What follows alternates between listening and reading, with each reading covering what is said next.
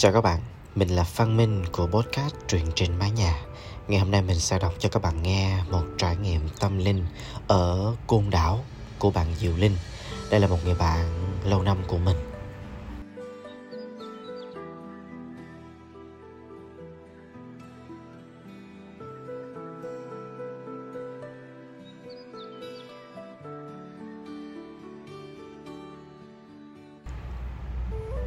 Tôi sẽ kể cho bạn nghe về một cơn mưa đầu mùa hạ ứng với một câu chuyện tâm linh có thật của tôi.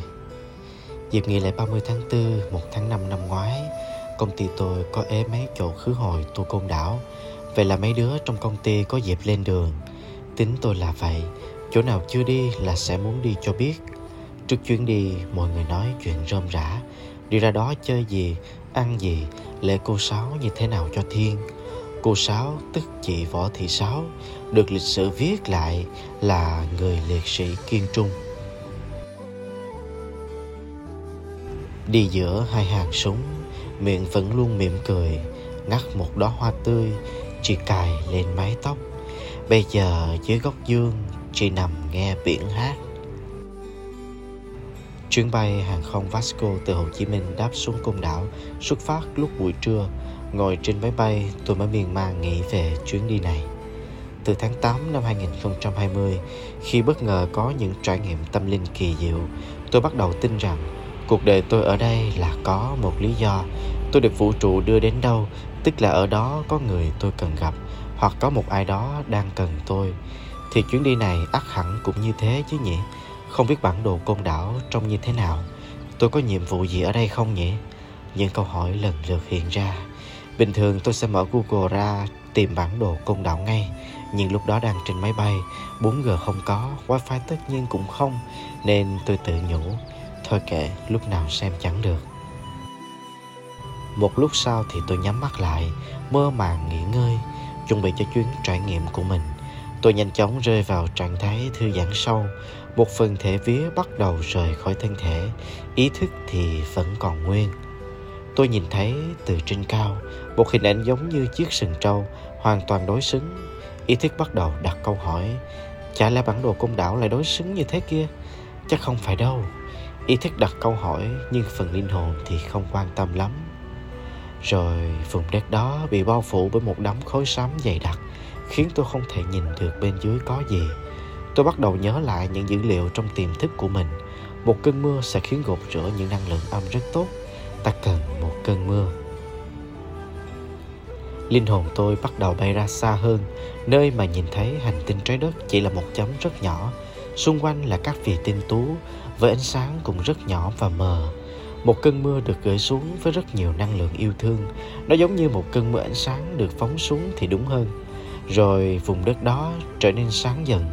Tôi bắt đầu có thể nhìn thấy cỏ cây sinh sôi, nảy nở, hoa lá bắt đầu rực rỡ sắc màu sau đó tôi cũng có giao tiếp với một số linh hồn tại đây.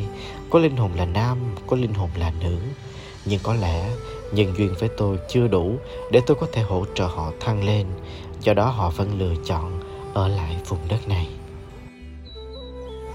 Một lúc sau tôi lấy lại trạng thái bình thường của cơ thể. Nhìn qua ô cửa sổ tôi thấy bầu trời xanh, mây trắng, nắng vàng rực rỡ. Chẳng có dấu hiệu gì của một cơn mưa cả. Tôi phì cười khi máy bay đáp xuống sân bay Côn Đảo, ngoài trời vẫn nắng chang chang, tôi bước ra đến cửa máy bay, một cơn mưa bóng mây tấp thẳng vào mặt. Điều này tất nhiên ai trên cùng chuyến bay đó với tôi cũng thấy. Mọi người đều thắc mắc, sao đang nắng mà mưa vậy? Trời thì không có một chiếc mây đen. Còn có một đứa thì đang phì cười Như người nông dân được mùa vậy đó Ôi tôi biết ngay mà Chuyến đi này là dành cho tôi Đến khi ra tới bãi đầu xe, trời lại nắng như rang, như chưa hề có một cơn mưa nào ập tới. Điều kỳ diệu chưa kết thúc, hướng dẫn viên đón chúng tôi là một bạn gái người bản địa. Lên xe bạn ấy bắt đầu giới thiệu về vùng đất này, rằng nơi đây một người sống thì ở cùng ba người chết, dân số côn đảo khoảng hơn 8.000, thì nơi đây có hơn 20.000 chiến sĩ nằm lại do chiến tranh. Rồi bạn ấy chỉ về phía các khu tập kết, các mồ chôn tập thể, phía bãi rừng dương, Tôi nghe và quan sát vậy chứ cảm thấy nơi đây oán khí cũng không còn nhiều. dọc con đường đi vào trung tâm thị trấn, tôi thấy có rất nhiều loại hoa đua nhau khoe sắc, đặc biệt hoa giấy rất nhiều. Khi đi tham quan bảo tàng côn đảo, tôi đã rất bất ngờ khi nhìn thấy tấm bản đồ địa chính tại đây. Nó chính là thứ tôi đã nhìn thấy trong tâm thức của mình khi ngồi trên máy bay. Một cảm giác vỡ hòa sung sướng, kiểu như ôi thời đến rồi, cản sao kịp đây, ôi lạy chúa.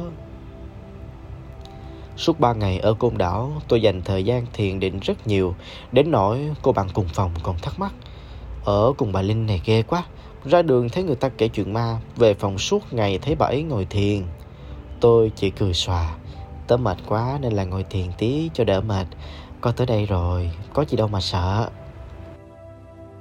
Mỗi khi đến các nghĩa trang, bia tưởng niệm, tôi luôn đưa mình về trạng thái tĩnh lặng sâu sắc nhất mà tôi biết. Sau đó gửi cho họ thật nhiều niệm lành. Tôi chỉ biết mình cần làm hết sức mình để giúp họ nhận ra nguồn cội, nơi mà chúng ta đã từng ở đó, nơi mà chúng ta xứng đáng thuộc về, nơi mà tràn ngập niềm hân hoan và phúc lạc. Hãy buông xuống những chấp niệm, những đau khổ của chiến tranh, của những mục tiêu ảo ảnh của cuộc đời. Nhận ra mình xứng đáng hạnh phúc, mình luôn được yêu thương nhiều đến nhường nào.